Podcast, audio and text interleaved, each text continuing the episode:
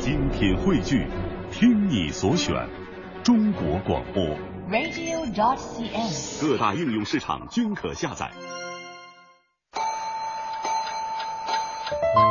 二零零二年十月二十八号晚上十点，这里是中央人民广播电台华夏之声《青青草有约》，我是你们的朋友小草，在首都北京向你们问好。从那一天起，每一个迷人的夜晚都有一个温暖的声音，为你的心安一个家。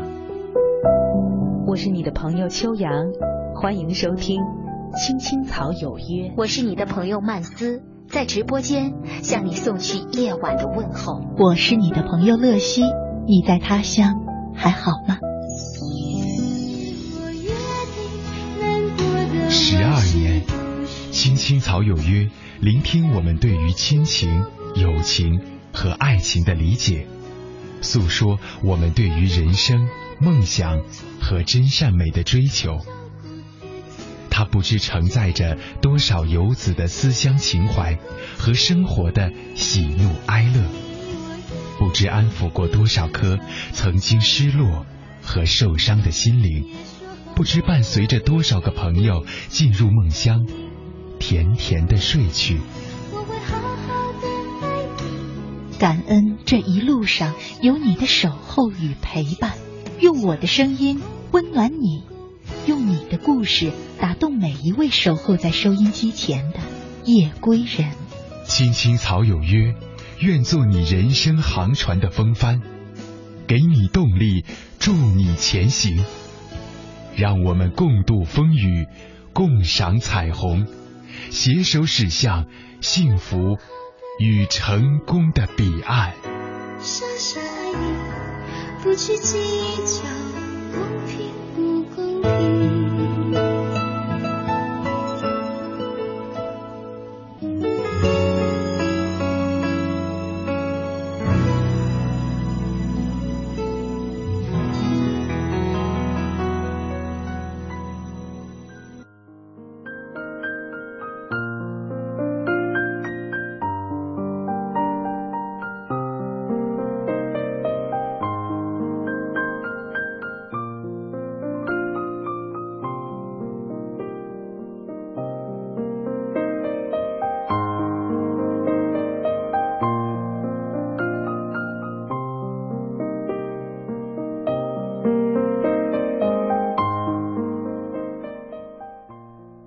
华夏之声，青青草有约，那时花开。我是乐西，今晚和大家一块聊的话题是离开家的那一天。节目的最后呢，再和大家分享一篇文章，名字叫《成长就是迫不及待的离开》。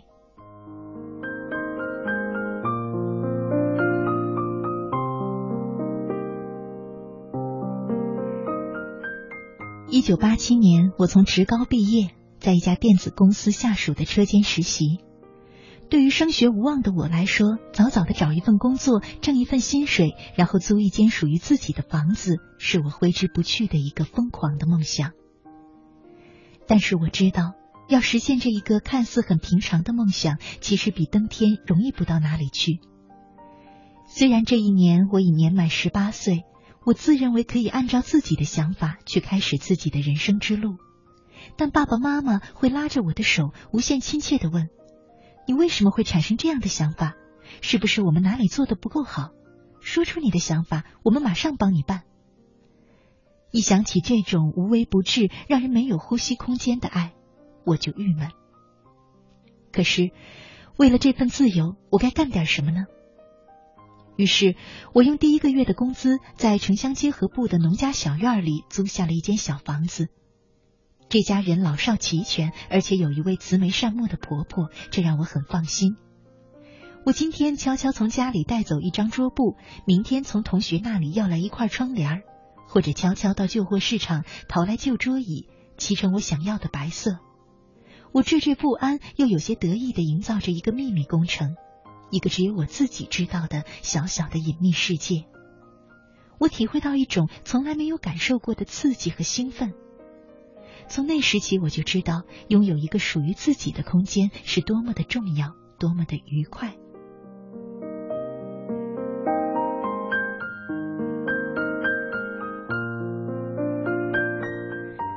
为了不让母亲有所担心和诟病的事情发生我这个小小的居所没有让第二个人知道。但即使是这样我的小屋还是迎来了第一位客人我的妈妈。当他尾随我进门，站在愕然的我面前时，我感觉自己身边一切的景物都像蜡烛一样融化了。他说：“我在你这个年纪时，也像你一样。”希望早早的离开家，飞出去，拥有一个属于自己的世界，所以我才会主动抢着虚报年龄，顶你大舅的名额，到云南去当知青。但现实却像尖刺戳破了我的梦想。那两千多个日日夜夜，你能想象得到吗？每个曾经想象着伴着蓝色天空和唱着小夜曲的浪漫夜晚，都是一个个残酷的现实之梦。也正是因为那些日子太苦，我和你爸爸才异常珍惜这千辛万苦的回程之路。我们更加珍惜你，害怕你受伤害、受磨难，这也就是我们不让你搬出去住的原因。可是看着你每天悄悄的忙活着，像只急于离巢的小鸟，我总算明白了，每段人生都不可能由别人代替，无论幸福还是苦难，都得由你自己去品尝。像你小时候，我们怕你烫着，始终不让你碰茶杯，而你却因为我们的阻拦而越发的来劲，在最终被烫了一下之后，才再也不摸了一样。